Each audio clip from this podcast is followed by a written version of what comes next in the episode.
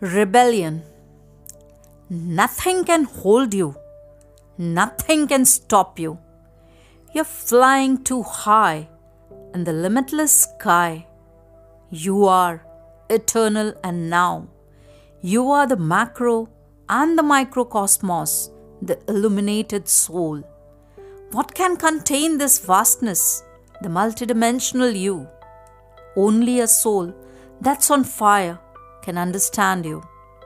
The brightness is lighting the whole sky. You are the rebel who refuses to remain small, never craving to be understood, not wanting to fit into limited ideas and concepts. You are nothing but rebellion itself. You are rebellion itself.